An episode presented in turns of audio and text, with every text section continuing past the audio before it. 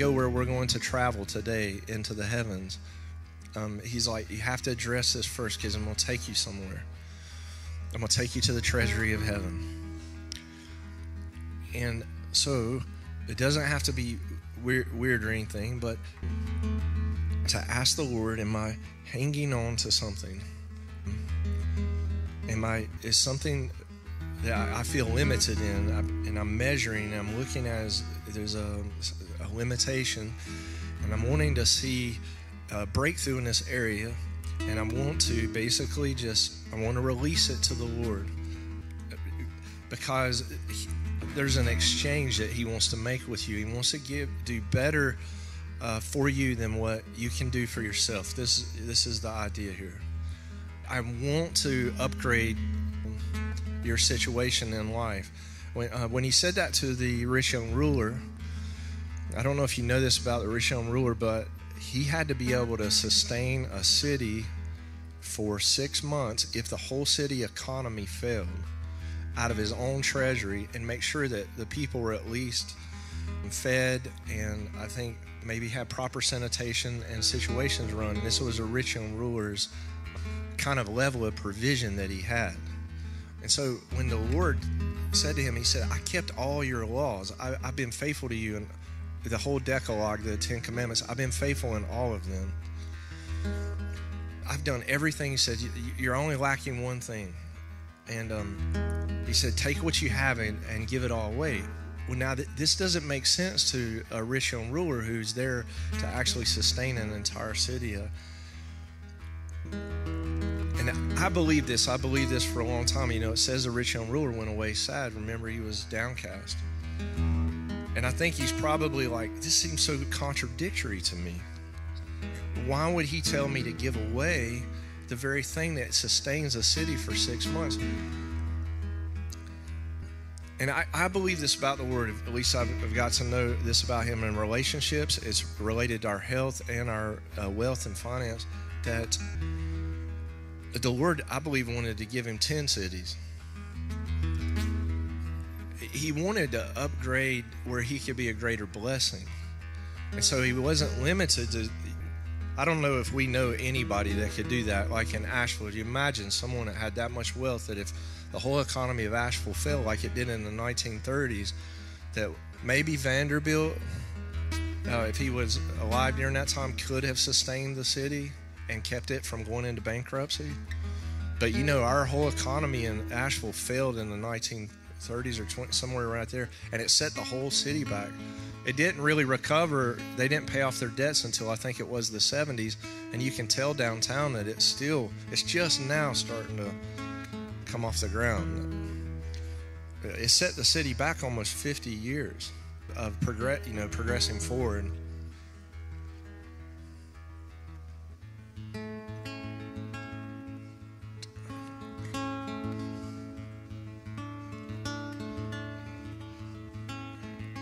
Just be patient with me because I, I'm sure you'll be patient, but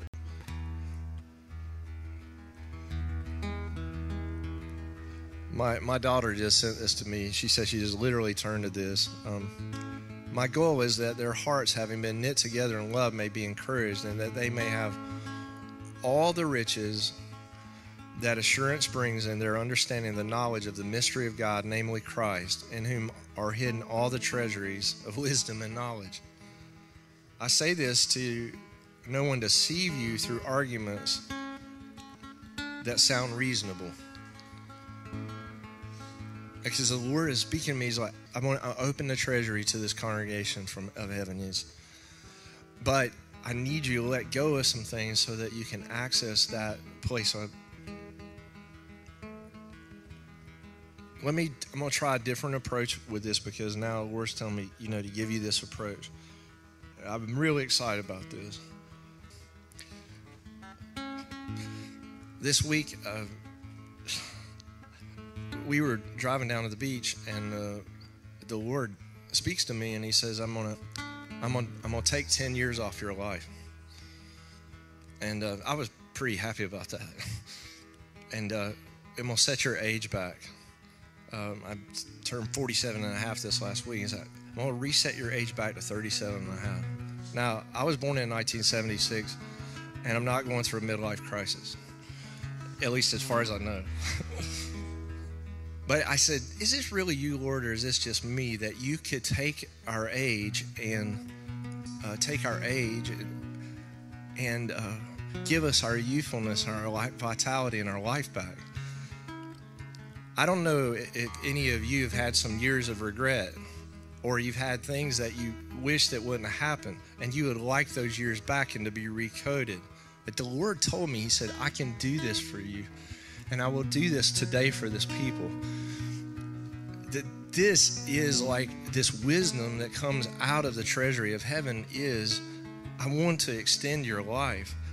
I want to give you back years that have been broken or hurt or wounded through things that you've been through that for some of us, no fault of our own, for some of us, the things that we've been through have been really hard. So um, I went and looked up all the verses on long life, and I found nine of them, but none of them were the verse.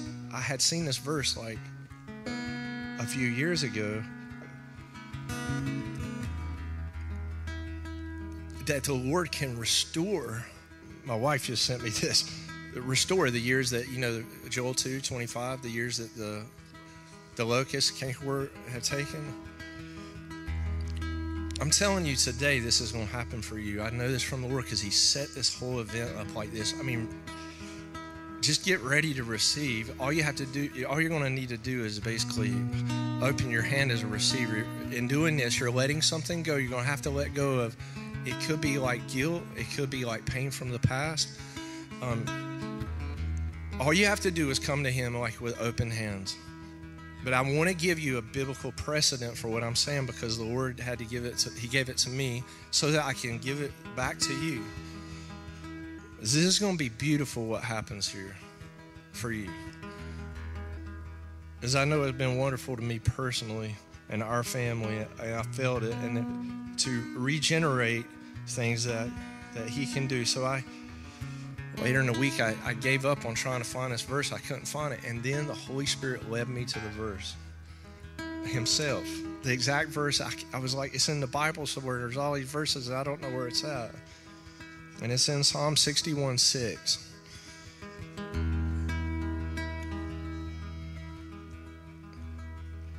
I like how this is set up because he says he says in Psalm 61, "Hear my cry for help and pay attention to my prayer."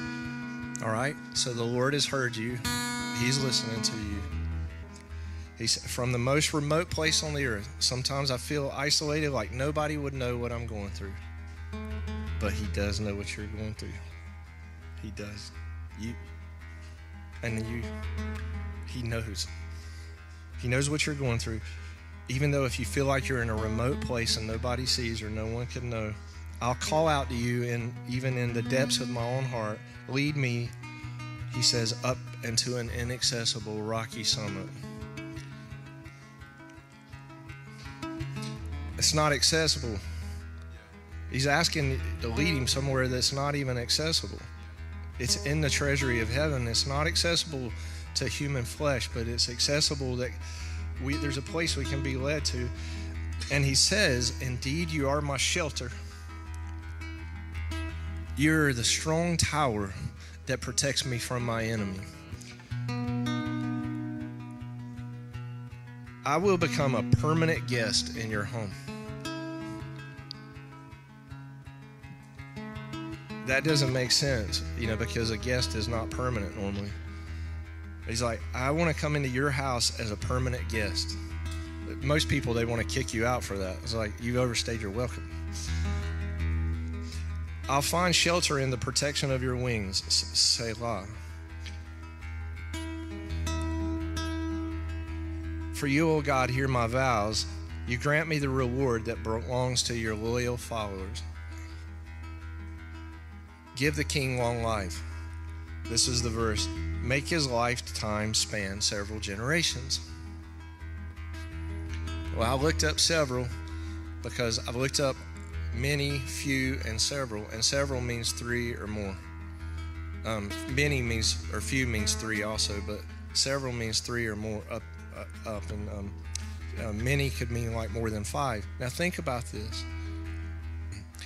Honor your father and mother so that your what? Your days may be long on the earth. Well, I know that we all know there's only 24 hours in a day, right? Everybody knows that. But what he means is that you could have the fullness of a life compacted, multi compacted into a day because, hear this, why is this important? Because God works off of an order, line upon line and precept upon precept in your human development. So the Lord doesn't bypass the work He's doing in your life and jump over things. He He develops you, but He could develop your life faster so that your days would be longer on the earth, meaning that what someone could spend one day getting, you could have five days within one day. Have you ever been bored before? That usually means that your day, you're losing your day. Because it, your life that you were meant to live is meant to be full all the time. It, just like from one thing to the next, beautiful. That's what God intended for you, for us. Why is that important? Because line upon line, precept upon precept, you can't develop. So with the Lord, you could finish 12th grade by the time you're 12 years old. You understand? You don't have to be 18. I don't mean that literally in our public school or private school system. I mean, though, but with the Lord, you can develop faster. So much so that you could have three to five generations inside of you. Why does that matter? Case in point Asheville, 50 years set back in financial woes. Rich young ruler, what could happen in your life? Many of you know your dads and your dad's dad, you know that without that development in the fathers, in the in the marriages, that it sets it could set the whole family back. What if the Lord could develop your life faster? Well, this is what He's wanting to do today. He's wanting to take your life and give you an expansion in your life that can create a future reality that speeds up and corrects some of the pain that has come from the past.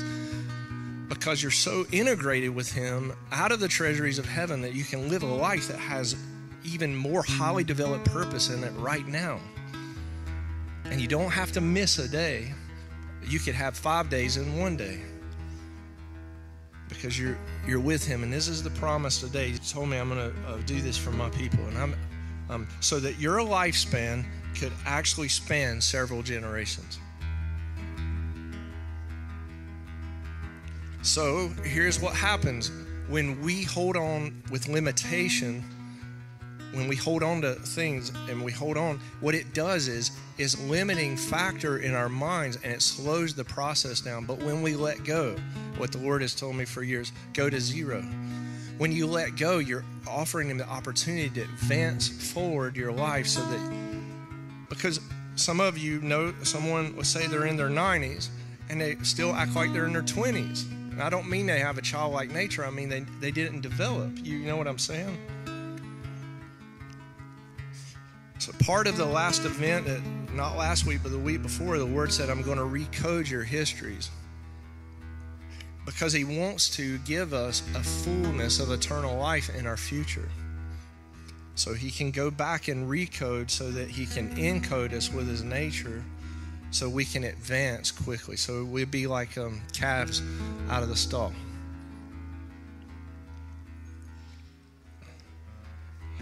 So before, when we start this today, he tells me go to Psalms 21, and I didn't even know this was in here. And I'm going to give the double connotation for what's happened this week, and then we're going to enter into this together corporately. I look down, he says, um, in verse 4, 21, 4, he asks you to sustain his life, and you have granted him a long life and an inter- enduring dynasty. Your deliverance brings him great honor, and you give majestic splendor. For you grant him lasting blessings, you give him great joy, and uh, by allowing him in your presence.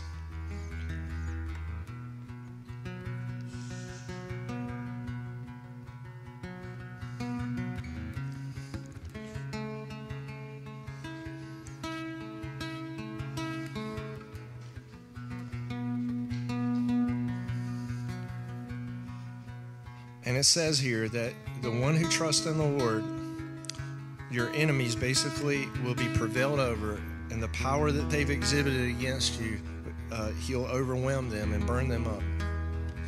So, probably like in for me this week, this was like the best news because for my family, the last 10 years, and for me personally, it probably been some of the toughest years of my life. Yes, saying yes to the Lord, but also like going through a lot. And um, the Lord's like, you know what I'm going to do? I'm going to cut your age back. I'm going to take all the fruit that's been born out of this season, and I'm going to give you all of that, and I'm going to take and reset your age, and I'm going to give you back your life. So, what we want to do uh, here, if uh, hopefully you'll listen, that you're hearing what the Word I believe is saying to us corporately, and I want to invite you into this uh, with Him right now um, to receive from Him. To receive His deliverance.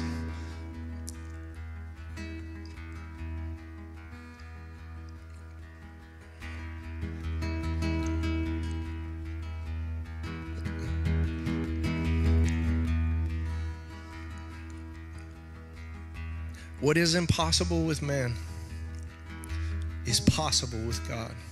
What seems completely improbable that our lives could be recoded and redeveloped, even in the context of this event, is possible with the Lord. It's possible to give you elements of your life that have felt like they've been stolen and they've been taken from you and give them all back to you, and that you will live out the full reality of who you are and who He is in you.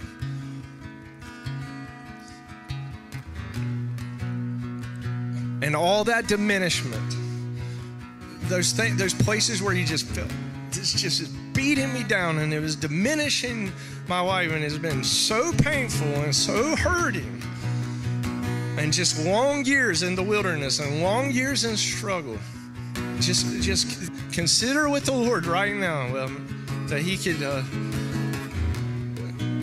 give you back and restore everything that has been taken, taken unjustly, taken wrongly. Even the things that we've done that have been wrong, He can heal and restore our past and give us a new future. Um, I want to invite you to come forward if you like. You don't have to, um, but if you would like to, if, if you need to or want to, as a movement of faith, just as like I want this, Lord. I'm so happy.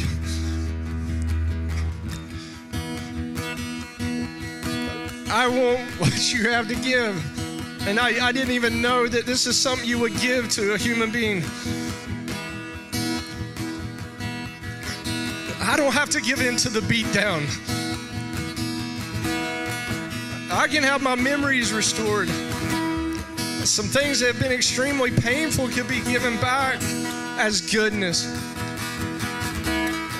Oh, let the Holy Spirit minister to you right now. Some things that have appeared to be failures and broken and hurting that have been grinding on you, the Lord can He can give it back and He can give you a whole new start. This is like having years taken off your life like Hezekiah. Uh, he's extended his life 15 more years. This is what's happening in this room right now. This is what the Holy Spirit has been preparing me all week for. And I'm going to give this to my people. Because you sought me more than you sought long life, because you sought me more than you sought riches, because you sought me more than you did to be known, I'm going to give it to you. And I give it to you now. Yeah. Waves of the Lord, refreshment of the Lord. Breathe the life of God. Oh, take in his breath, his Ruach life. Mm, I see the number is counting off. There goes one year. The whole year that was broken. I'm going to give it back to you in newness and freshness of life. Yes.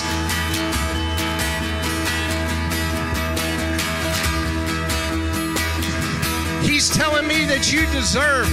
I don't know why he says this, but you deserve a new start. You do. Because of him. Because of who I am. I finished the work for you. Because I love you. I love you with an everlasting love. Behold, I make all things new.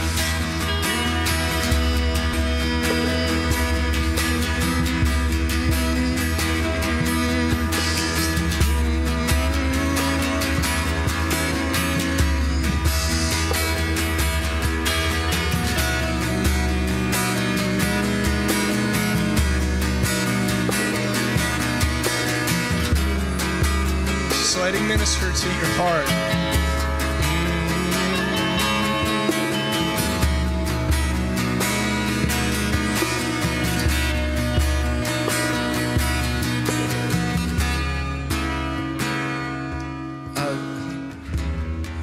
um, forms and formulas. Forms and formulas. We're going to like break some forms and break some formulas. They've been in our mind, they've been characterizing the way we do things, and, and the Lord's going to do this for you because you can't really do it for yourself. It's, me- it's a measurement of different things, the way we measure and the way we think about things. He's going to take and reconstitute some of the ways that you look at formulas and the way you look at forms. To have some new formulas that you've not operated into. It may make you feel a little bit um, different. But I'm going to take out some of the format, reformat some of your forms and formulas. And so, Holy Spirit, right now, some of the ways we think about things, the way we put this much in and we get that much out, things that have been coded onto us uh, from the law of sin and death, forms and formulas that aren't associated with some higher uh, math and higher ideas that you have about things. We're going to ask that you go through like a period right now where you come up to the edge and you break into a new reality. Just wait with Him.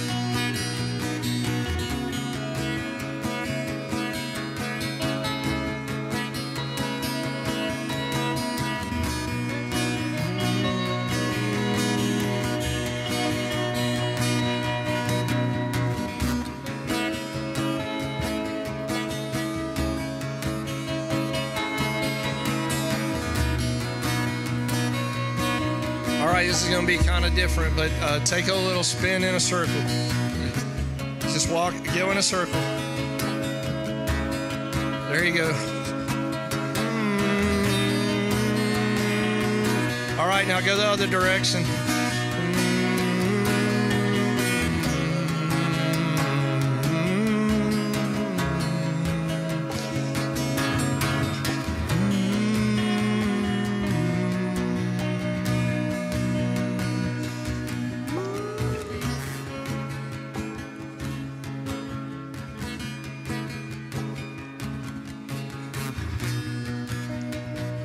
Some of you, I'm breaking some ideas out of the 90s off of you.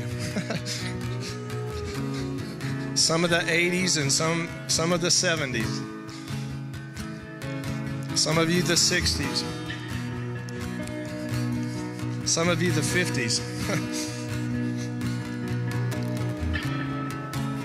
it's going back through the years and the decades and picking out some things out of those decades that were not necessarily characteristic of him, and then just pulling them out. It's okay, just stay with him. This is okay. You feel like that feeling like, I don't know if anything's happened, just stay with him. It's okay. Just stay with the Lord.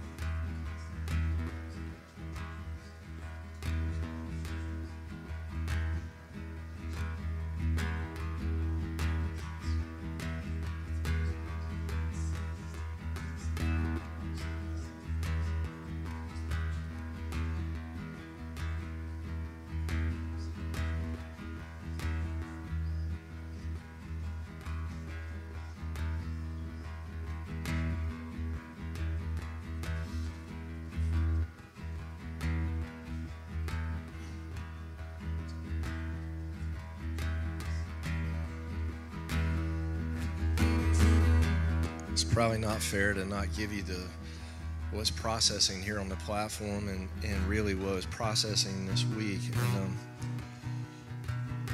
um, Stephen was saying that this is essentially the Sabbath. And I mean, yesterday's technically the Sabbath, but what is happening right now is uh, a Sabbath experience in this uh, room because it, the Sabbath, remember, Sabbath was made for man, not man for the Sabbath. Okay?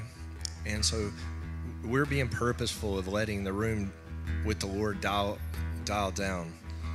Even though I love praise and I love the excitement when the uh, electrical fire goes through the room, which, but we want to be purposeful right now to meditate uh, here today uh, with the Lord, in particular in this. I'm going to give you a couple verses.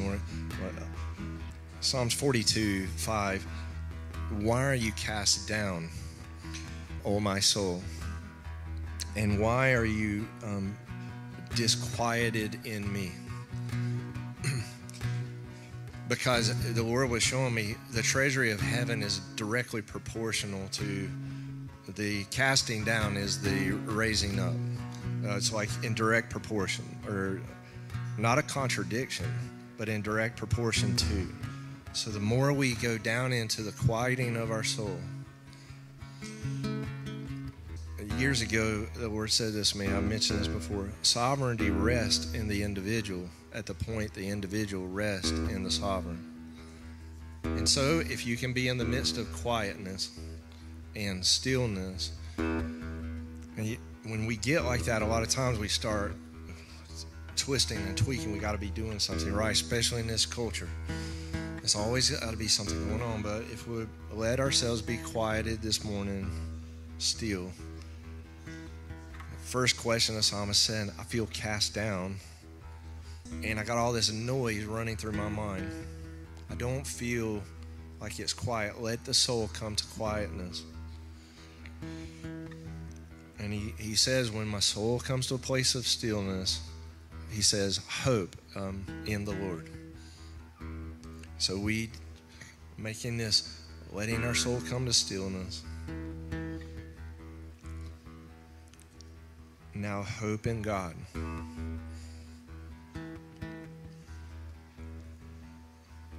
For I will yet praise him for the help of, this is verse 11, for the help of his countenance. So the Lord's countenance begins to shine on us. Uh, Moses experienced this. Jesus is the experience, the shining of the face of God in the place of stillness.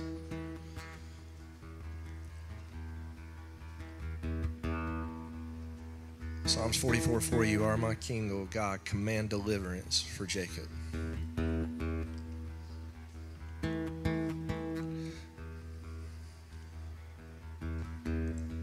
How do we access the treasury of heaven?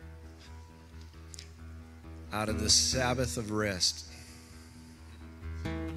Question mark.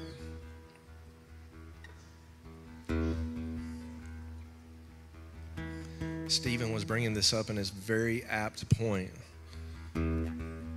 that if the rich young ruler is like, I have set all this provision aside for them to protect them and protect my city, why would I take all that and give it to away? Question mark. Why does God come to Abraham and tell him to go sacrifice Isaac.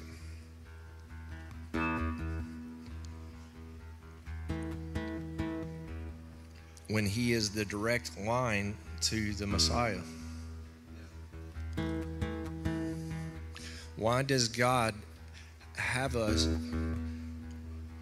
first love the ones we've never loved, but then find love for them? And then he says, go take what you have and give it away to somewhere other direction. Why does he do that?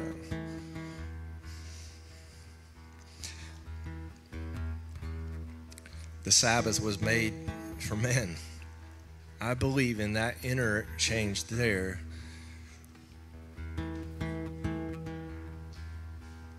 Is an upgrade that God wants to give to the human heart of His very own nature. What His countenance or face shines on us. In the Sabbath, there's an exchange. In this rest, there's an exchange. We take what normally we would hold and value dear, and we give that to the Lord as well. And the Lord provides Himself a ram. I will provide for myself a lamb.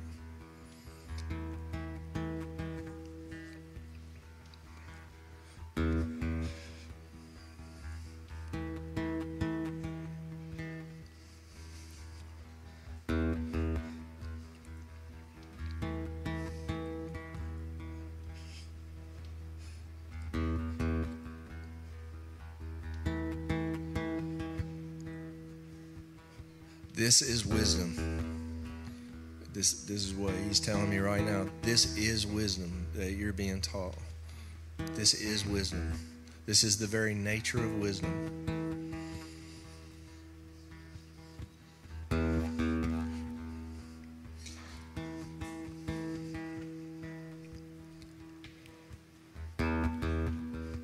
It's one thing to let go of what you don't care about. It's another thing to do something that appears to be what you really care about and let it go. To trust Him for an exchange of His face onto yours. You're never going to outgive Him, He'll give you Himself and outdo you. This is a big transfer of trust.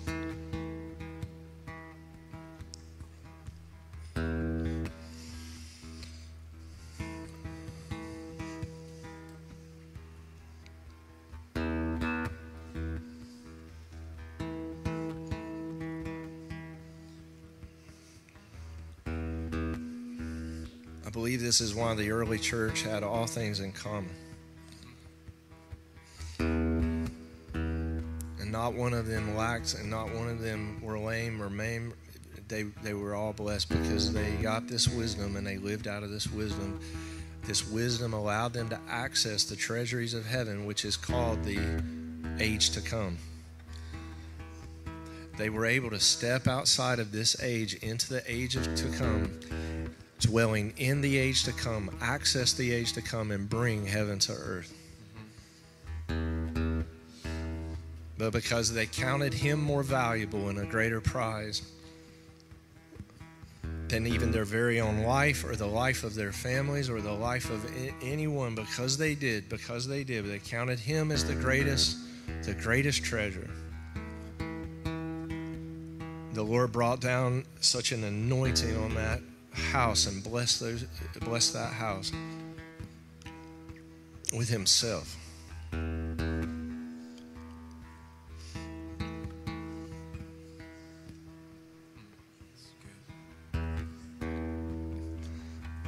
For me when the Lord comes to me like this i always feel like i'm backed into a corner.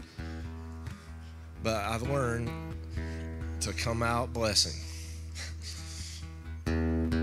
feel like you get backed into a corner and the Lord says, just come out with your hands to bless. I give you everything. Give me an opportunity. Give me an opportunity, Lord, that I may bless your name. Just give me an opportunity.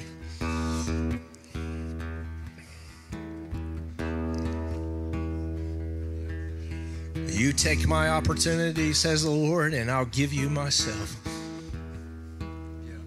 I'll give you, I'm a great, I'm, I'm a better trade, I'll do a better trade on this than you could ever do. I'll give you me. The Sabbath was made for you.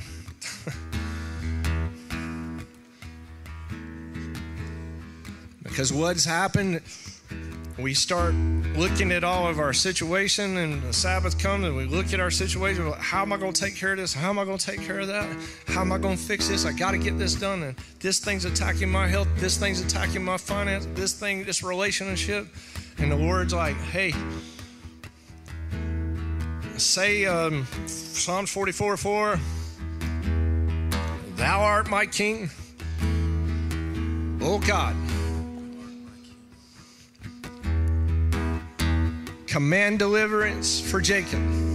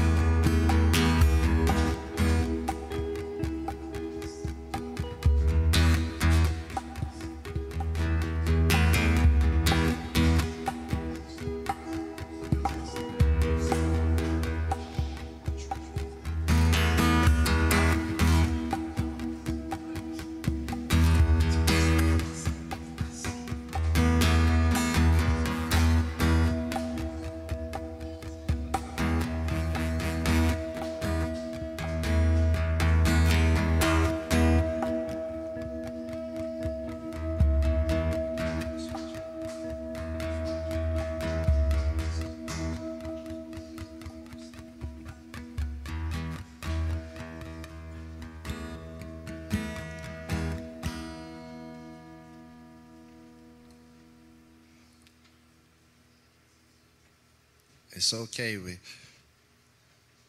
wake up, wake up, little one. It's time to get up. Wake up. wake up, child. Wake up.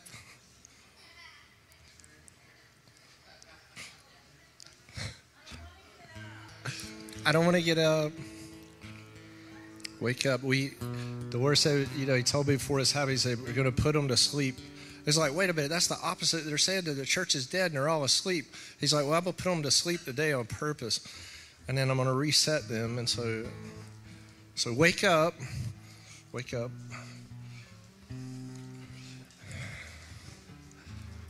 You innocent ones, you pure ones. You innocent like a child ones. Wake up. Woken up out of your dream. Psalm 17.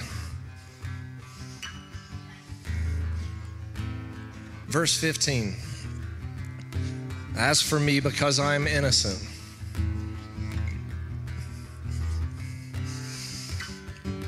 because I'm pure in motive, because my conscience is clean, because I've been purified and been made righteous, because I'm declared holy,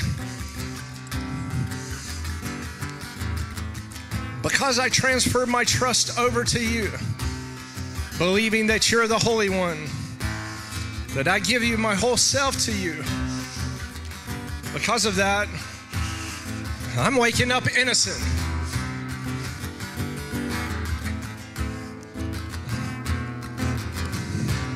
My nightmare, my bad dream is over. Waking up, waking up to behold your face, Lord.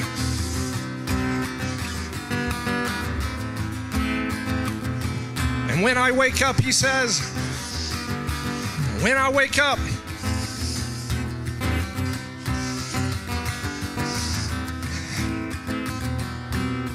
oh yeah.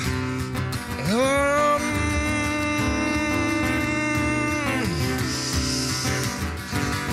revelation light, revelation light, revelation glory. My eyes have seen the truth. My eyes are on you, Lord.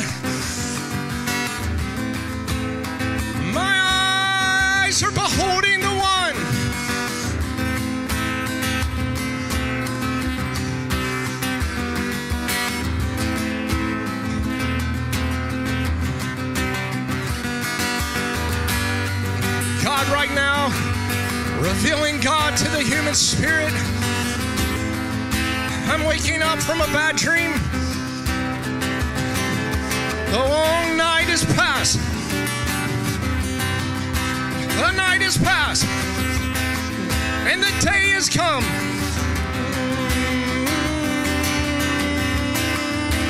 Wake up, O sleeper, for Christ. Christ gives you light. Yeah. Yes. Oi, nas karina bakri, we na na na ma.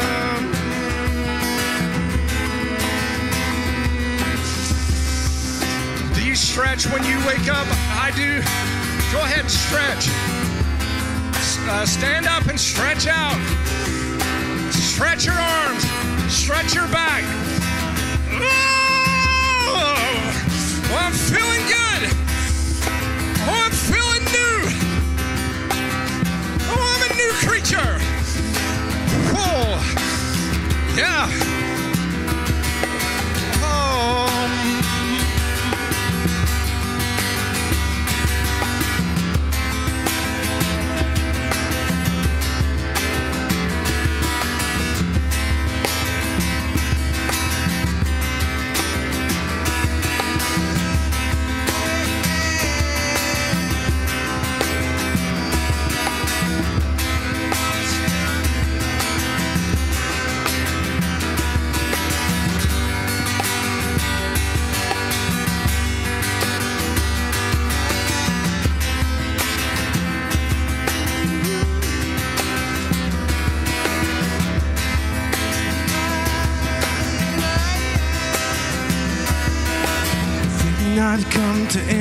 Entertain the people in the court. And I'm here to please the King. Oh, I want to love on you, Lord.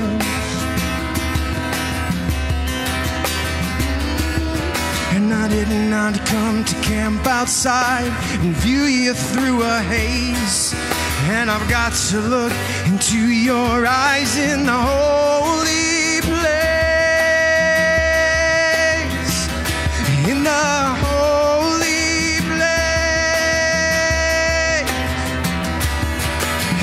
there's no going back to where I've been. Cause you're in me and I am free from sin. I'm pressing on, I'm pressing on,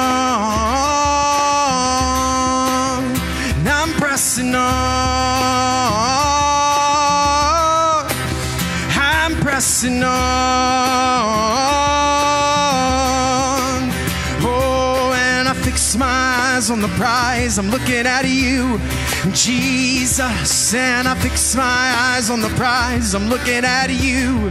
Oh, I fix my eyes on the prize. Looking at you.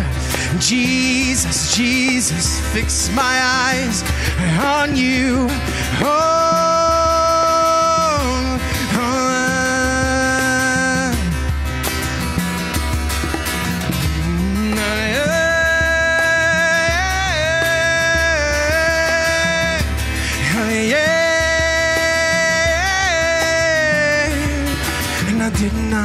to settle for the average or mundane.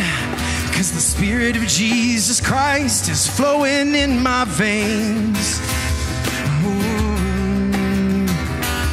And I did not come to bow down and give in to fear of man.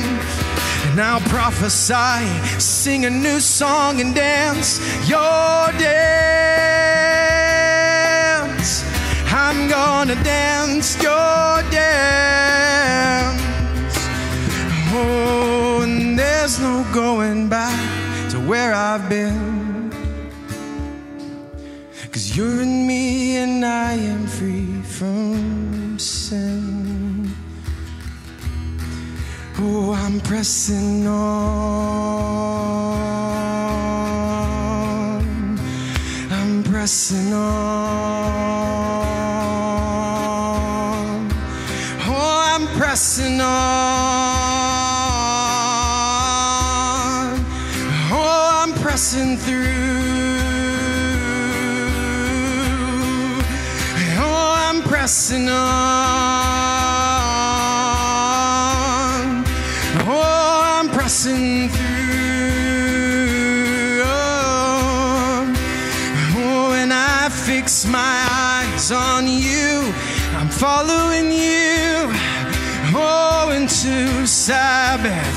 Into peace and rest. And I'm pressing on. Oh, I'm pressing on. Oh, I fix my eyes on the prize. I'm looking at you, Jesus. I fix my eyes on the prize. I'm looking at you. Looking at you, Jesus. I fix my eyes on the prize. I'm looking at you.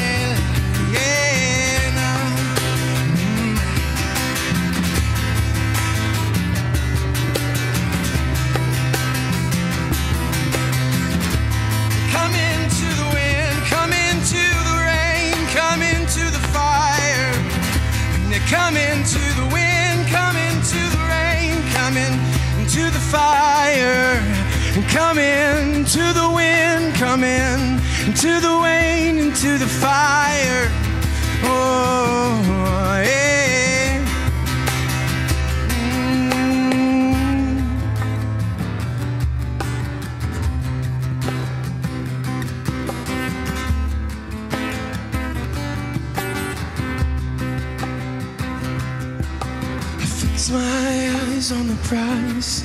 I'm looking at you, Jesus.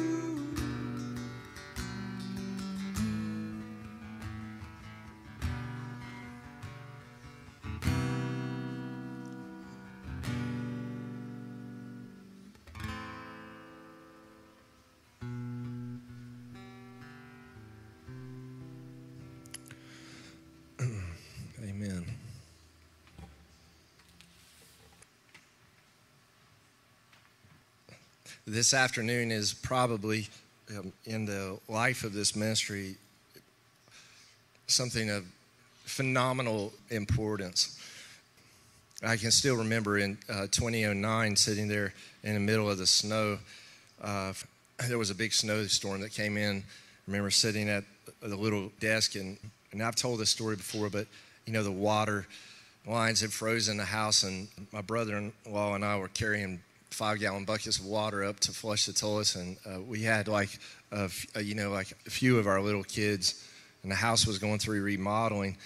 And um, I was pretty upset, to be honest, because it had been, I don't know, let's see, at that point, we had been like five years into just, we're just going to follow the Lord. And it just feel like this, you, you go to follow the Lord, and it's like, things just seem to go from bad to worse you know and it's just like this how can this be? And i remember um, kara was pregnant with uh, manasseh our oldest son and i couldn't get her off the mountain where we were living and i was just really upset and uh, i just like i don't know what to do. So i was writing a paper for uh, garth uh, rosell for gordon conwell theological seminary for uh, a history paper in church history.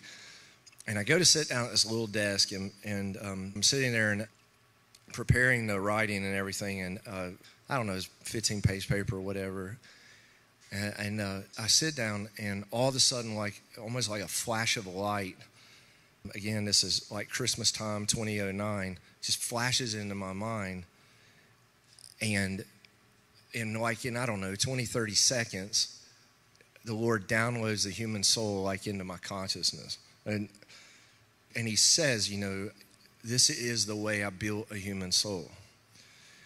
And I'm going to restore mankind back to me. And I, am going, there's going to be a restorative process we're going to go through. And I, and it, it was overwhelming. It was just like getting, I don't know what you call that, like dark matter of all these concepts and everything just like, you know, like a thousand page white paper just stuck into your mind all of a sudden. And it was just like a, it was like someone had plugged something in, you know, and uploaded like a software suite.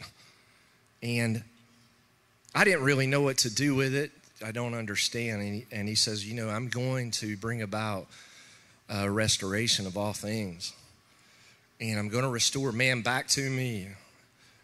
And, um, and so I, uh, a couple years later, uh, Willa Grant, which some of you may remember her. She was in the MZ Hop and she's a phenomenal writer, a brilliant lady. We love her so much. And she said, Carol, I'd like to sit down with you and help you with writing. And I believe you, you may have a book in you. And so I, uh, Willa and I sat down together over at Barnes and Nobles and she said, Well, what, is, what, it, what do you see? And I said, Well, he's telling me it's phases uh, I don't know if it's chapters, but it's called phases. And there's these phases of the human soul, and uh, there's 12 of them. Okay, I got that, and then so I um, I started to take down notes, and I started drawing all these pictures and diagrams and everything I've been working on, and and so these these phases uh, started to come forward, and so so I ended up writing these down, and the, phase one was um, oil factory.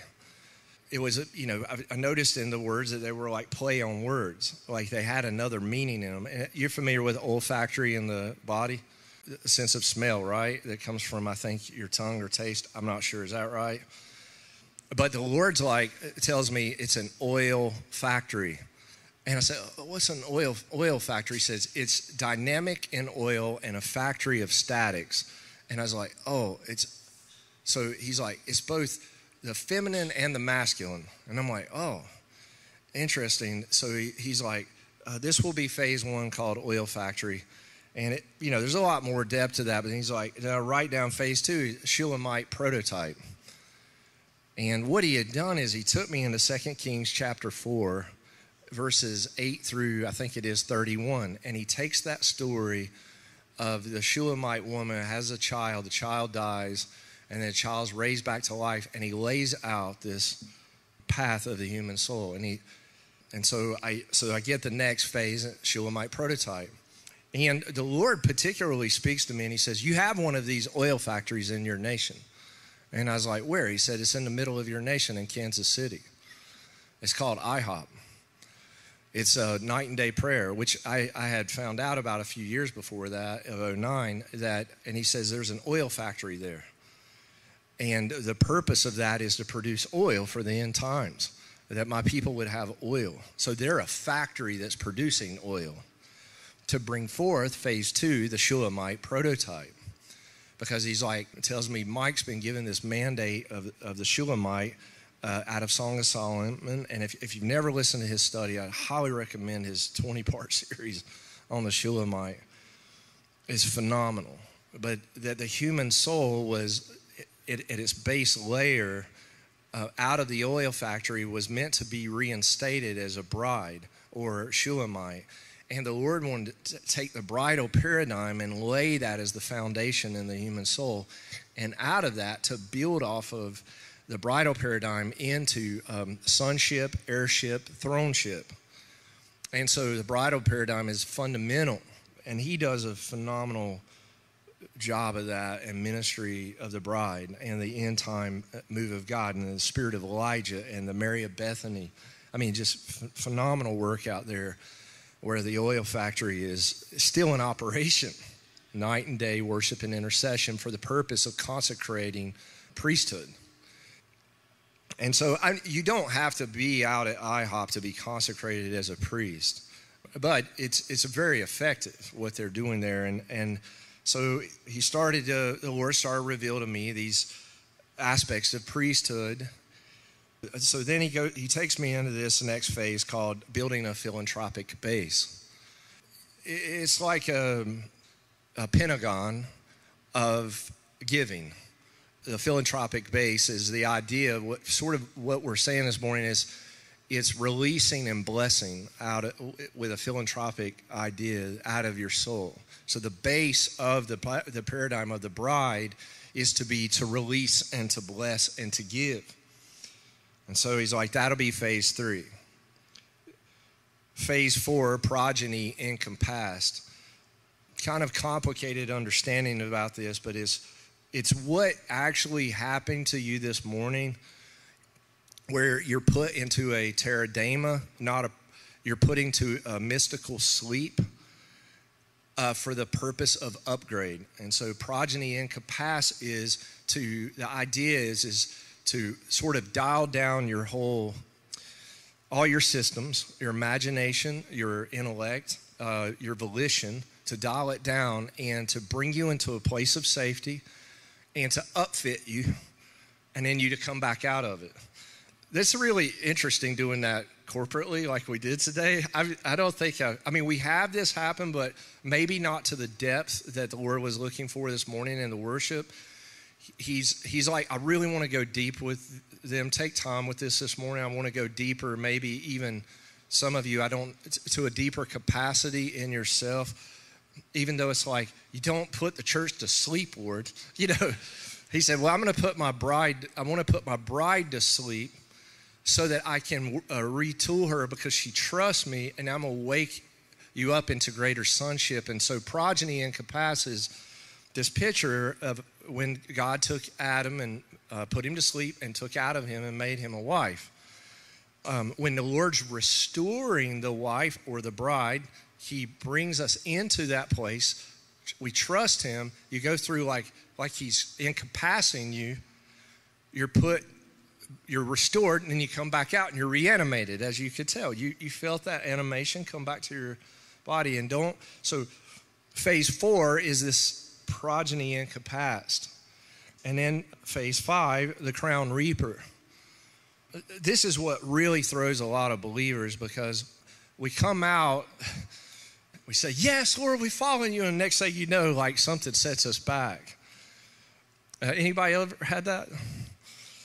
You know, where it just, you come out to say yes to Him and it's like, boom, you're like knocked off. Well, in, the Lord had shared with me that you're going to see, and I think that you'll see this, you're going to see these phases unfold on an individual scale and a local uh, house scale, on a nas- on national scales, and on a global scale. And so, um, basically, the Lord informs me of phase five back in 2011. There will be a global crown reaper um, that will come, and it will reap. It will reap uh, people uh, from a crown. And so, when Corona crown virus came, I'm sitting there like, because a couple years ago, before that, in 20 into 2018, he says the nations are passing into, on a global scale, into um, building a philanthropic base. And I was, I was like, oh man, crown reapers coming. As I've been holding this material from him because the Lord wants to process. He's processing the souls uh, in the globe through uh, through this. And so crown reaper like appears on the scene we have this coronavirus you know pandemic or whatever you want to call it and it, it numbers of people pass away. And this isn't an indictment against those people or anything like that. I'm not doing that. I don't even i can't go there. I'm not doing that. Please don't hear that. But one of the things that the crown was meant to expose and i think you saw this was the left and the right. It was meant to expose the falseness of the left and the falseness of the right. Because it's a it's a royal crown, not the coronavirus, but it's an exposer. And, and um, you probably went through family situations and problems and um, intentionality and the way you felt about things. It exposed so many people. It exposed our exposed exposed so much. And we, for the most part, have effectively come through Crown Reaper. And maybe you're interested in what comes next. uh, phase six taking the subterranean transit, and that there would be a an underground movement that would begin to come forth. One, um, one in the Melchizedek order and the New World Order. They were there. The Melchizedek order is sitting in a has been in a stump, but the New World Order, and they call it the deep state and the dark, you know, whatever. We have all kinds of names for it that we don't like. But while there's the evil thing going on, there's also the, the work of God that's coming forth on, on a global scale because God's uh, actually raising up an end time people, restoring them fully to Himself. And it's actually those of us who are involved in that end time move that is causing the New World Order to react um, they're reacting to what is actually happening in the heavens with uh, we, the church.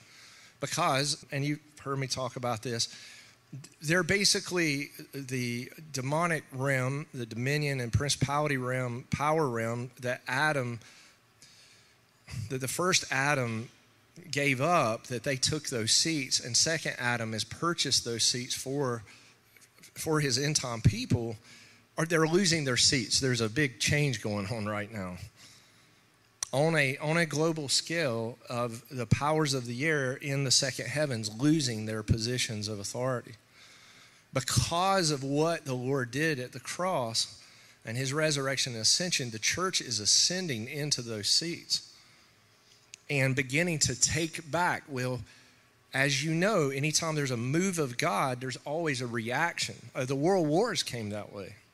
Uh, anytime you see a revival or a revival move of God, you generally speak and see a world war because the, our enemy aggravated in, with the loss of ground. And so I believe that we are taking ground. And so what happened here is out of the subterranean transit, of God's raising up um, an, an end time move of an order that's not just Aaronic, which gets into the phase seven because phase seven called uh, sublime heroics. Somebody, what does sublime mean? Anybody? Say it out loud. What's it mean, Janie? Okay, all right. So, not an overt heroics, uh, or it's not overt heroics. It's like covert, which is would be more akin to what you would call the word would be valor, um, because you know how it says discretion is the better part of valor. Is to take courage, but to primarily be unseen. Y'all know this experience here. Do you know this experience in your life? Um, we think that being covert is, or not covert, but being overt is the path. Not in this case. The Lord is the Lord is uh, keeping a lid on certain things that He's doing. He doesn't want it revealed to ahead of time, and so He keeps it in a covert status.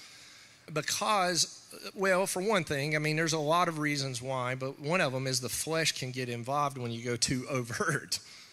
The Lord's been working covertly with many of us. We're sort of like I said this one time, I said, this is this work that we have here is like one of the most subversive works on the face of the planet.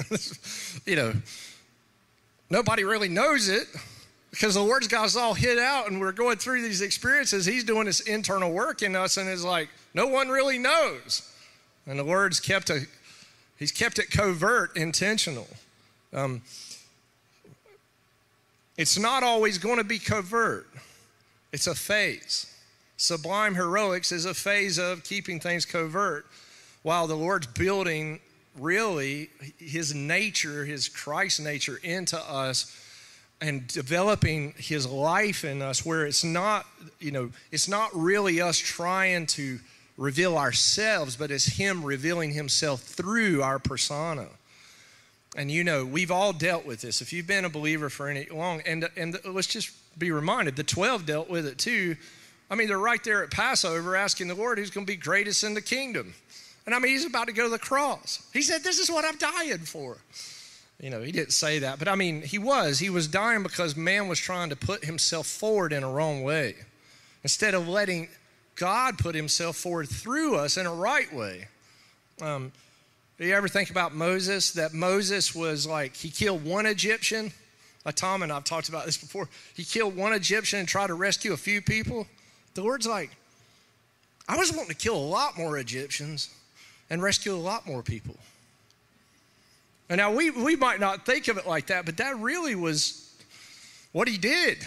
if you're really truthful about it, he was wanting to bring a greater demonstration. He's like, Moses, you're on the right track, but you're trying to do it out of your own effort and your own energy and your own life. I'm wanting to do something bigger with you than that. Do you see the wisdom and sublime heroics? Because God has a great call on your life, but He doesn't want He doesn't want all the stuff that's been there to get interfere with what He really wants to do through you. I mean, He can do way more through you than you can do through you. you know what I mean? Second Adam, fully alive in you, is way more powerful. The Christ nature in you is way more powerful in your persona than your own persona. Anybody know what I'm talking about? Anybody done that already? All of us. so, Sublime Heroics Phase 7 is to deal with that. Phase 7 is also the seventh aspect of priesthood. You have six, seven aspects of priesthood. Seventh is the high priesthood. And so when you're looking at these phases, God has to deal with that wanting to go covert ahead of time and the one, uh, excuse me, over ahead of time and move outside of his looking only at him and being completely centered in him, which is a natural proclivity to, of man to try to go grasp for power. What he has to deal with it, he has to consecrate it. And so the Lord takes us, some of us, it takes a long time, but the Lord is going to deal with the desire to be seen and to be known, and because He wants us to know Him and be known by Him. Phase seven is for that purpose to bring about this sublime heroics, to bring us to real high priesthood, so that He can blend the office of high priest and king and because as we go through phase eight, phase nine, phase 10, the Lord starts to deal in the realm of royalty, um, kingship. Uh, phase eight, staff deflection. Uh, in the story, remember the prophet goes to put the staff on the boy to raise him from the dead because the boy's dead. Remember that? And the staff, does it work or not? It doesn't, it doesn't work, does it?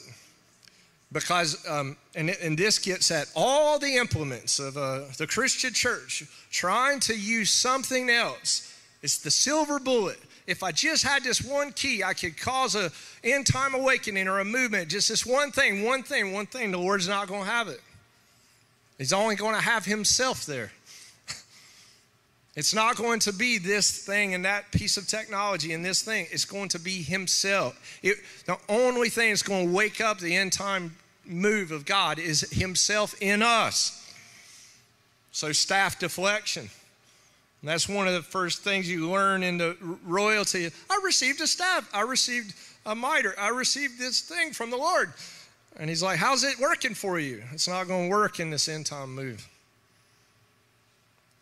Even Moses' Aaronic staff is not going to take this move forward. Only God Himself can. God, in, God, Christ in you, the hope of glory. Moses' staff will not cross this Red Sea. It's going to be, it's going to be the Lord Himself. Why? Because He's going to do something in this end time that is so amazing. I can't wait to tell you about it. Phase nine, max factor infinity. Anybody know what max factor is? It was a makeup brand, but do you know what max factor was really about? He, he was about finding the perfect phase. And the words like phase nine will be max factor infinity because it, in the story, it's when the prophet puts his what on the boy. Do you remember? He puts his whole self on him, face to face, hands to hand, it has to be the full face. In the Occidental realm, which you're in right now, we primarily are concerned with God's hand, but in the Orient, they're concerned with the face. And the Lord said this to me He said, I will restore the likeness of the hand related to wisdom in the West, but in the East, I will restore the image based in face. Uh, some of you have been, some of you that are in here have been related, have related to the East. And so you know what I mean, but there's this image of God restoring the image inside the face so that because God isn't just Occidental, He's not just Western hand, He's also Eastern face. This move requires that the very face of God, the countenance of God that Paul spoke of, shines on us and restores the broken image inside. And I can tell you, there are 22 aspects of the image that's inside man. He taught me them. There are nine aspects of the hand, there are 22 aspects of the face. Um, there are a total of 31 kings that uh, Joshua took, and they relate, the southern and northern kingdom relate to the conquest of the human soul. Phase nine, max factor infinity, the infinite one shining on us and then uh, shining through us gets into phase 10, spinning up the launch vehicle. Uh, phase 10 for, for us was the starting of Collider. It is the uh, launch vehicle. It's meant to spin up on an individual way, to spin up a people, but in a corporate way, and I pray in a national and a global way. The words like, I will spin up a launch vehicle that connects heaven to earth inside of man and metamorphosizes a human being uh, and preps us for glorification. And phase 11, which today completes phase 11, the indestructible element, the X2M.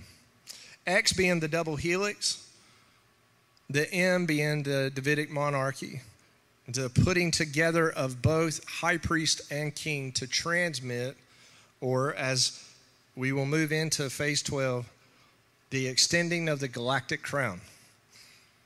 That the Lord wants to extend that which was bifurcated, do you know this word? Or separated with Moses and Aaron the high priest. Do you know that's why the Lord was so angry at Moses? And I, I heard Dr. Michael Heiser say this, and I because he had to, the Lord was in in the first Exodus, he was making a concession to Moses by allowing him to split the X2M. Moses becomes like the monarch of Israel, and Aaron becomes high priest. And so you got one guy up on a mountain and one guy at the base of the mountain. Um, Tom was joking this last week. Was it here? He said, "Promise, we won't create any golden calves while you're gone." As you know, it's funny. And, and then Stephen said, "It just appeared." You know, because the problem is, is that God never wanted a X and an M or a high priest and a king to be separate. He wanted to do something where he blended the offices inside the human soul and put peace between them both. Zechariah chapter 6, verse 13. And he shall be a priest upon his throne and a king upon his throne, and the counsel of peace shall be between them both. Because God intended to take the human soul and restore it where there was no more the middle wall of partition. He wanted to, by the cross, to break the middle wall of partition as in the soul, to destroy it, to obliterate the barrier the barrier that has, since the fall, has devastated all of us. It's devastated in um, relationships, uh, in marriages. It, it's broke us apart because of the fall. It put this partition between us, the male and female, in the soul, not in the gender, but in the soul.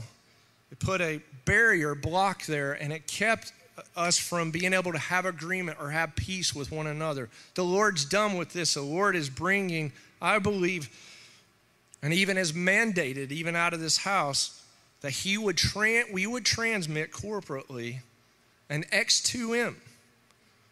Now, he showed me this, I didn't know what it was before I even received these phases, spiraling out and hitting people by light and upfitting their person and repairing the east and the west or the priest and high priest and king or the male and the female or the poet and the prose you know all these different aspects inside the human soul for every individual.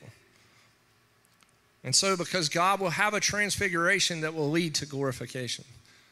He's bringing us deeper and deeper. What happened to us this morning where you get put to into a state of rest like that, again, progeny and capacity, it is to upgrade your internal capacity to bring greater peace between those two aspects in your human soul until you're at complete peace. And then out of that peace, God's light shines through and out of us. The glory of God radiates out of us.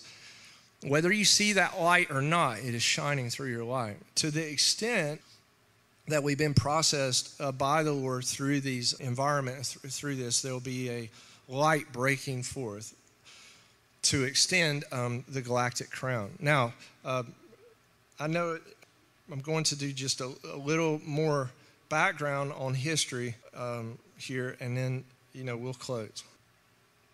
And um, and I, I did this a few weeks ago. I'm just going to when the Lord when the Lord starts with us, He starts with us in um, lay out real fast seven aspects of the way he comes to us. And I, I did this a few weeks ago. First, he comes to you by way of invitation. The Lord is not an imposer, nor is he a manipulator. So he invites. He will move on you with such grace that you'll want him. I believe that. But he still comes from an invitation perspective.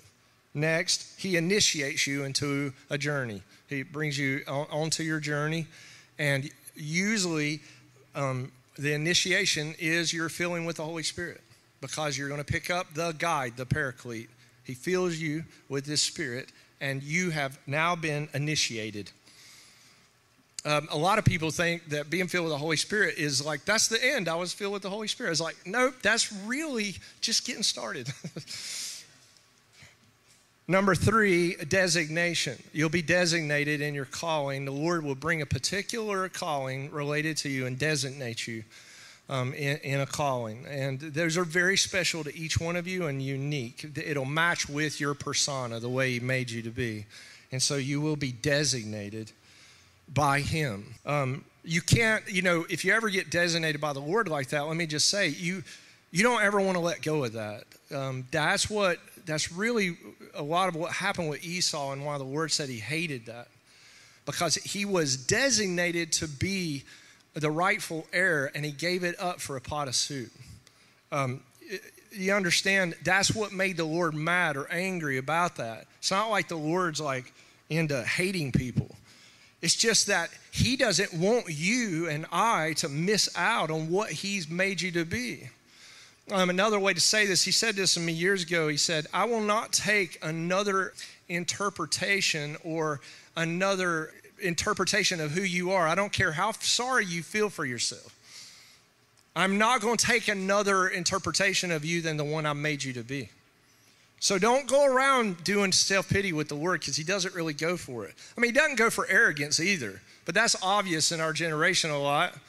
But he doesn't really go for self pity either. So don't feel sorry for yourself because the Lord, when he designates you, because um, when he designates you, he's called you a particular way, and you need to fulfill that calling. Don't hold back on it. But you know, uh, Tom mentioned this last week. I said, I'm special. Well, I am. I am. And I'm unique. Very unique, actually. very unusual. but so are you. You're very special to the Lord. Very special. Very unique.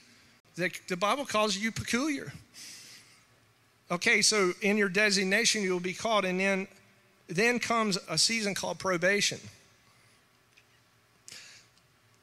it'll appear that the calling designation you've received is never going to come to pass.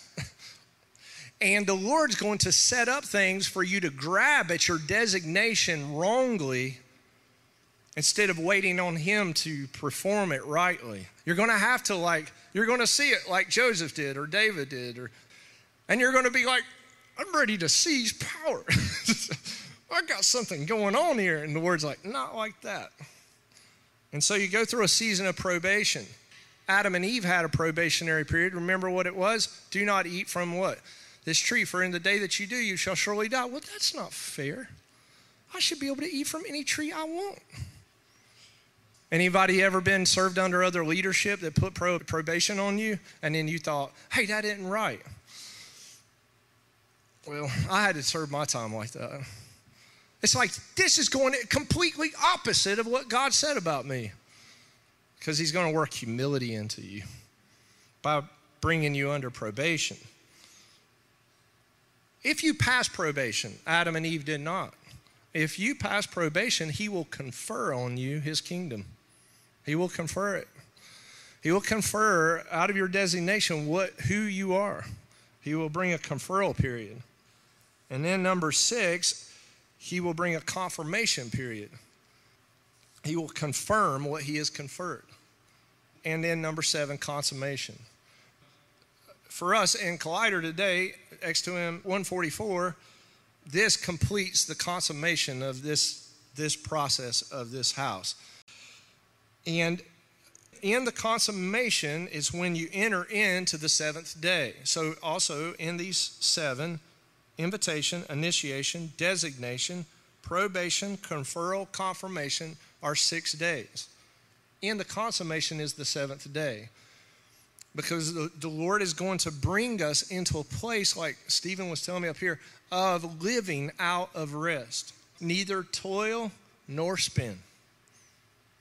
God's purpose is to bring your soul to complete rest, and out of that rest, to take His sovereign action and operate his life through you. Again, sovereignty rests in the individual at the point the individual rests in the sovereign. True authority comes from rest. True authority comes from peace because peace rules. Peace, he's called the what of peace? So peace, peace rules in the consummation. So, okay, and so within the consummation and what we've went through in this this house i'm just going to uh, briefly review those and then i'll conclude with let me do it this way because this came up this came up last week when I, we were down in florida and i and i want to uh, just go through some another snapshot uh, really quickly that came out of the beginning of Zechariah. How long, Lord? I have separated this out because the Lord showed me to do this into these four T's. T being uh, zero T, one T, two T, and three T. What I mean is the the restored tabernacle of Moses. Zero, I'm calling zero T. The first temple or the first uh, uh, temple of Solomon, one T. That was a restored temple and palace construct. Solomon from David, they were, he built the temple and a palace. So he, he brought into the corporate life of Israel a temple for corporate worship and a palace that he lived in. It took him 13 years to build his house. It was a pretty big place. And as you know, the Babylonians come in, sacked all that. You know that you're, hopefully you know your biblical history. And later on, some years later, the uh, second temple was brought online with uh, Haggai, Ezra, um, Zechariah, Joshua, son of Jehozadak, um, and uh, Nehemiah is going to go into the wall building. And this is all coming after uh, Daniel's uh, prophecy out of Babylon. And the best that they could do in the second temple time frame was to get a restored uh, temple. They never got a restored palace, but they got a restored temple. And the reason why was because the Persians were governing at the time, and if Zerubbabel, who was a, a Judite heir, if he would have went and placed the, they would have placed the crown on him in Zechariah 6, which is where we're at today at the end of Zechariah 6. If they would have put the crown on Zerubbabel, it would have been a threat. Possibly, it would have been a threat to the Persian government. And so the Iranians or the Persians would have maybe come up and, even though they were helping to provide, they're like, wait a minute, you guys have taken it a little too far. We're not going to allow there to be a king in in Israel. And so what they end up doing is they take this crown and they put it in the temple. They put it on Joshua, son of Jehozadak. They put it on his head and they take the crown and they place it as a memorial inside the temple. I believe a memorial for the one who is to come, our Lord, who's going to come because he's the rightful heir, the rightful king, the rightful sovereign ruler who's going to come. And so, and, and he's going to tell them Remember? He says, It took you this many years to build. How many? Years to build the temple. His reference in the second temple, he said, I'll build it again in what? Three days. Striking down, and I'll build it, build it in three days. I believe that what Jesus was highlighting in, in that time was is a, res, a complete restored temple, which he spoke of was himself. Said his disciples didn't know what he's talking about until after he was resurrected they realized that he was talking about the temple in himself. And so here we are. Here we are coming to the, um, in, in, I believe, the culmination of the end of the age. And the briefing that I've been receiving from the Lord is I want a restored and consummated temple and palace. I want to consummate myself with my people and restore the temple in, within and the palace within of the human soul. I'm going to do an covert work inside of men and restore the third temple. Now, I'm not saying that there's not going to be a literal third temple on the Temple Mount. I, really, that's not my business. That's somebody else's business. But I do have the business of, of my father and this house to extend an X2M high priest king phase 11 indestructible element into the earth. We do. I believe we're under a mandate of the lord to extend it. What for? Because god wants a restored people transfigured consummated temple and palace inside the human soul. Why? So that he can glorify um, humanity. One of the things one of the things that, that the Lord put on my heart this morning was to discuss this. And this came up in our X2M um, 113 was the tragedy of the Solomonic era. Because in Solomon's reign, you, you, almost, you almost had a full consummation. Solomon broke the three rules of kingship that are line, outlined in Deuteronomy 17. He married many wives. He amassed silver and gold to himself, and he got many horses to set up a military standard. And in all three cases, he was prohibited from doing that according to the rule of a king. And so, with Solomon, during the first temple period, God could not effectively bring a consummation. And, and, and we know that uh, through the, the greater Solomon, Jesus, that he would have this. But because man had went about the business of effectively, he, he had went about the business of effectively trying to gain a greater progeny. Why, you know, say, well, you, why in the world would you marry more than one wife? Like, that is ludicrous, isn't it? you know, um, but what he was doing was he was wanting to spread his seed and create foreign treaty alliances with other nations because if he could get children out of other places, empires, he could affect a greater global rule like that. What Solomon did not understand that we now understand, I think he wanted to take his own natural seed and spread it everywhere. And yet God had a seed he wanted to spread the seed of Christ. And so, the, you know, I was asking the Lord, I said, because he, he, he shared this with me, he said, this X2M is effectively um, my seed. I want my seed to go throughout, but I'm not wanting you to produce more of, of yourself.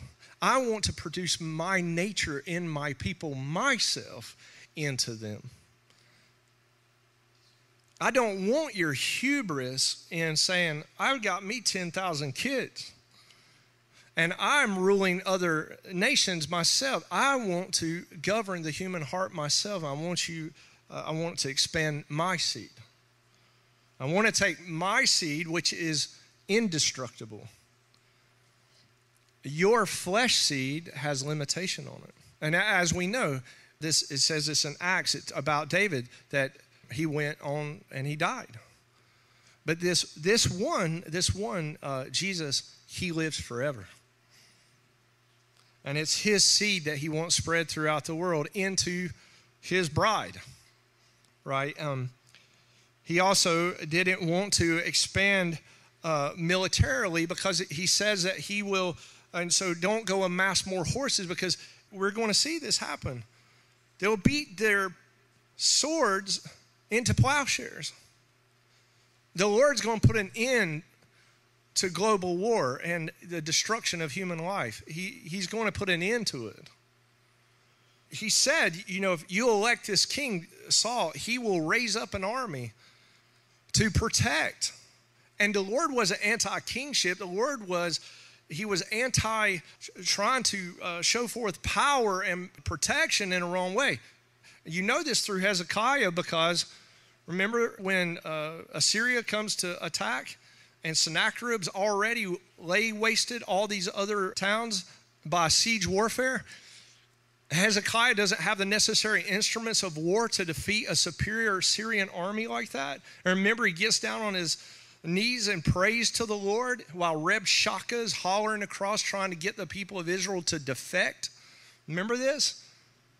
And the Lord sends one angel and kills 185,000 Assyrians. Kills them all. And, you know, Sennacherib, we can go back and gets killed himself. You know, I mean, they, the Lord wants to take care of his people. We worry about some of the smallest things. You know, I've thought about Hezekiah. The Lord's like, you think your problem's bad? You ought to have 185,000 Assyrians and trying to get the people to defect by, by speaking to them across the wall to get them to run away. He said, You don't even have a problem because you're being hit by this thing and this thing and this person don't like you and your finances are out, your health, whatever. He's like, I have no idea. Get on your face. Like, you think that I won't fight for you?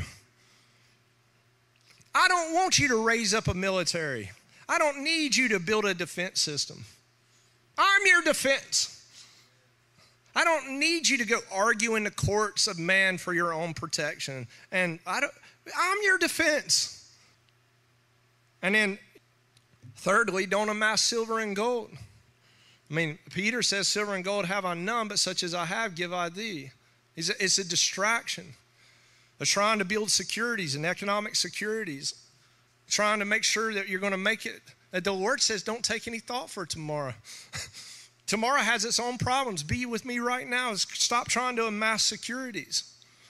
Stop trying to build economics around you. Give everything you have away. You can see his kingdom orients itself a completely different way. It's a trust kingdom, it's completely trusting him.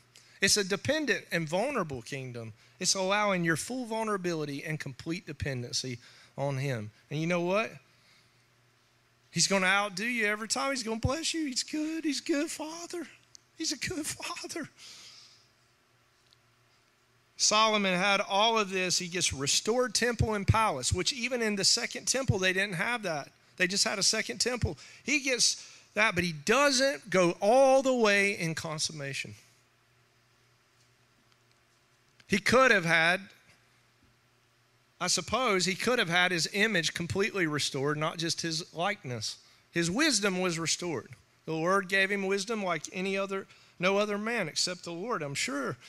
No one's ever been as wise as the Lord himself. But he had his image was still broken.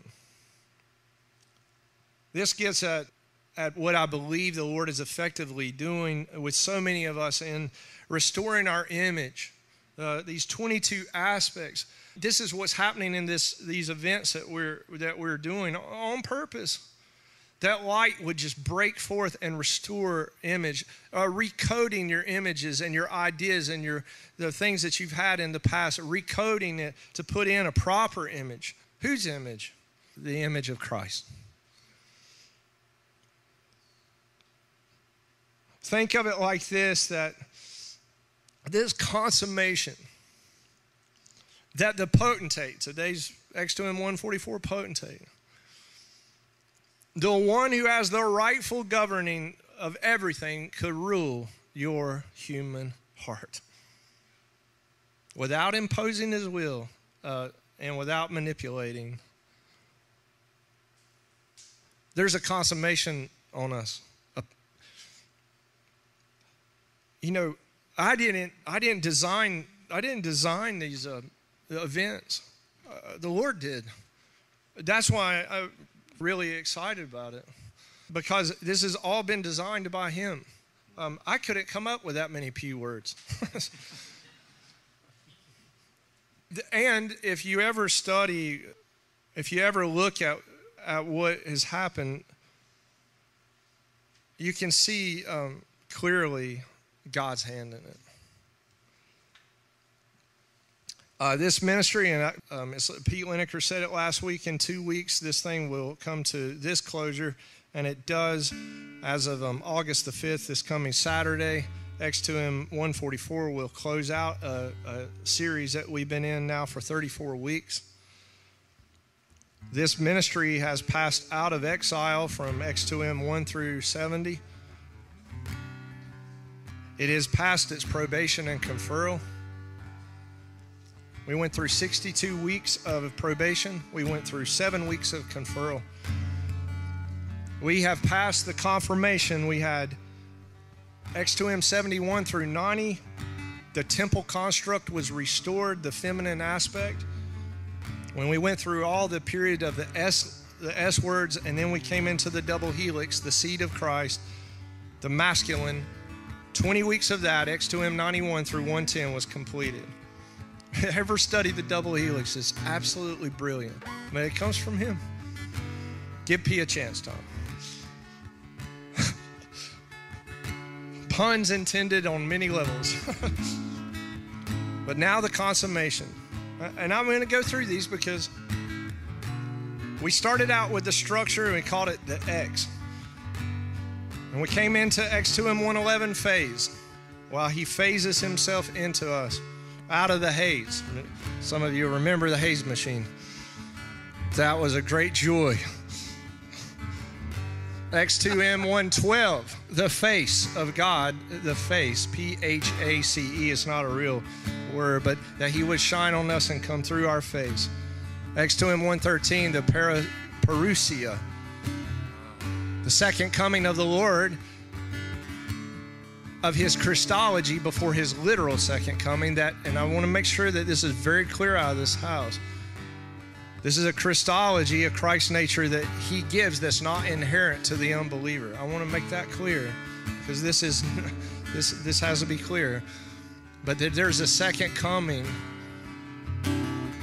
of his Christ nature in us in tabernacles before his literal second coming. So I uphold from this platform his Christology in our anthropology and his Christocracy in a theocracy but also the literal second coming of the Lord, that he is coming and he will split the eastern sky. He's coming down at the restoration, Acts 3.21 of all things. Number one, governor of the nations, that there are seven aspects of the Lord. Seven aspects that he wants to put on his people. First, he's governor of the nations. And then we went through the X2M 114 through 116, the phenotype not just the genotype that makes up, let's say, the color of the eyes or the color of your skin, but the phenotype, what everybody else sees when they look upon you. We got up to X2M 117, uh, permutare, it was a French word. There's this like transition that happens that brings us into 118 progeny that we would become as little children like Solomon did. And Jesus said, Unless you become as a little child, you know, will not see the heaven, the kingdom of heaven. We went in from governor of the nations to avenger of the afflicted. X2M 119 polyvalent. He deals with uh, four empires, both on a political scale and a religious scale. And 120 for the purpose of procuring the nations for himself that he is, X2M 121, the possessor. Number third vision, builder of God's city. X2M 122, the proliferation. That something goes from something small, very small, to something great and large, fast. That it proliferates all throughout the land. 123, that he gives a promissory or a note of a note to build a note to construct. Uh, X2M 124, the progenitor. That he's the life giver, he's the one who gives life. Vision number four, guardian of God's courts. It was called X2M 125 Planck. I won't go into it, but if you're familiar with Max Planck, maybe you'd understand that. 126, the promise comes forward. 127, the protocol. The 128, the proposal. 129, the promulgator, which means the lawgiver. Anointer of God's temple, vision number five. The pattern. Uh, someday I'll have to tell you about some of these. They're incredible. They've set in the background. The pattern of the way He made the human soul, the pattern of how He made our bodies. We went through a discovery on that. It's amazing and how to supplement the human body for transformation. That he brings power, 131. 132, the prototype. The 133, the proposition. 134, the procreator. Number six, vision six, the desolator of the apostates. That when God gets a guardian of God's court put together with an anointer of God's temple, he gets a king priest that comes to desolate the apostasy throughout the land. And he provides a proscription, meaning that a word goes throughout the whole land saying that if you lie or you thieve, it's coming down. Um, that he will purge the land X2M 136 and 137 because he's the proprietor, meaning that he's the rightful owner. The judge of the world, vision number seven, X2M 138 that God provides a palisade, a protection around his people, a defense. And 139, perspicacity. Some of you will remember some of these because they're maybe they've been important to you, but he provides in depth, lightning fast wisdom. And 140, which was a big deal in this ministry, prosecutor. That the enemy has been seen for what he is, and he's been looked, it's, it's over, buddy. and you can see him for what he really is because you can't trick your mind anymore and play on you because you have perspicacity, you have the wisdom. And then what we call the M, the King of Glory, X2M 141, the primogenitor, the rightful heir. 142, a permanence, a permanent indwelling of himself inside of his people. And 143, to proclaim. Proclaim is a play on words.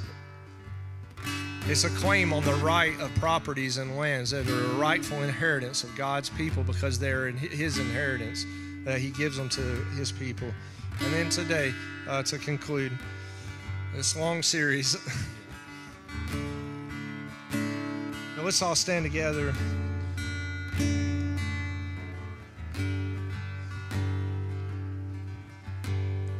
Recognizing Him as the King of glory. Recognizing you, Lord, as the, the rightful, the rightful King, the, the uh, potentate, the rightful one, that the only one, Lord, that can rule the human heart and rule it rightly with no manipulation or control. Um, we release ourselves uh, completely to you. Um, everything belongs to you. All this land, this world, this globe belongs to you, Lord, and we're yours. We recognize your right to rule and to govern our lives. We, we recognize your right, Lord, as rightful king, the rightful heir. We recognize you today, uh, Lord, as the true progeny of which we want to be, the possessor, the progenitor, the promulgator, the procreator, the proprietor, the prosecutor, uh, and the potentate. And we thank you, Lord, for bringing us through this whole series 34 weeks, Lord. And all the processes we've been through and everything we've been through this house. And we pray, Lord, for wisdom. Uh, for our next season, we're going into phase 12, the, the extending of the galactic crown. And the extending, Lord, of this indestructible element as it goes out and starts to go out throughout the nations, Lord and affects soul and lives. And we just pray, Lord, for great uh, transfer of blessing uh, to your people. Thank you, Lord. Let's go ahead and uh, come forward, and then as we do uh, weekly, we'll take communion together. Where do I lean when my posts are shaken?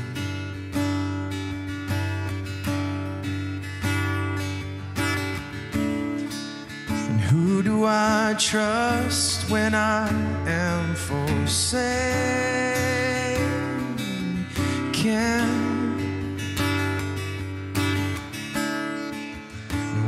Confidence can my heart confide in?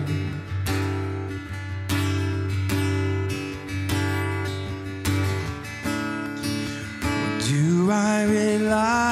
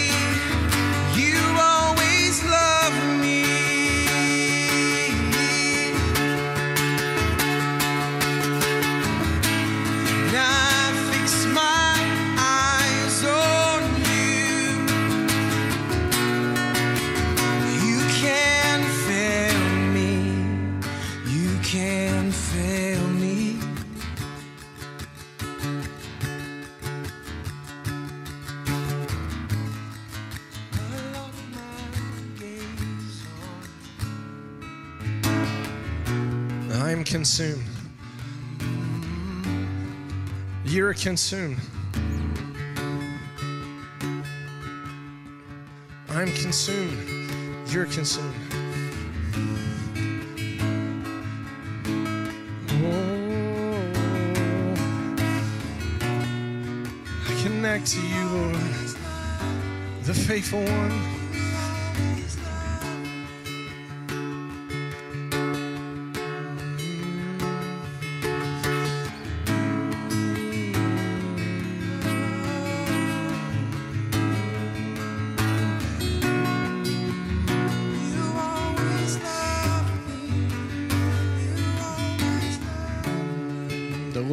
Bread and he broke it. He said, This is my body, which is broken for you. Do this in remembrance of me.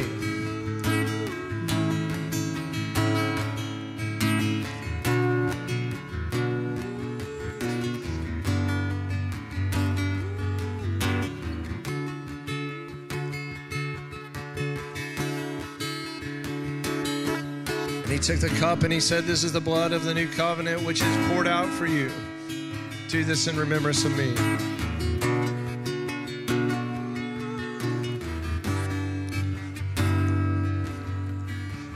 I praise you, Lord. I honor you. I magnify you, Lord. Great sovereign one, creator God. Holy, holy, holy are you, Lord. Oh, holy are you, Lord. Holy are you, Lord.